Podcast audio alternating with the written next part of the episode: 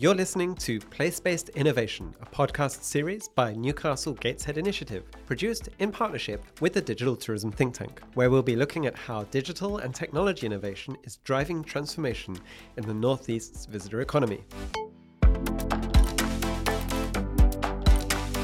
We've always discussed the use of something like an augmented reality or a virtual reality world. Technology is not the end result here. Technology is just a conduit for the end result, which is improved human communication. And I think that is key to everything that I do with my company. There was a big movement around open data in Italy and in Milan uh, in two thousand ten and two thousand twenty. So to go and pitch this business idea to a local business, it was really daunting, I've got to be honest. It was frightening. Don't forget to subscribe wherever you get your podcasts to get notified of future episodes.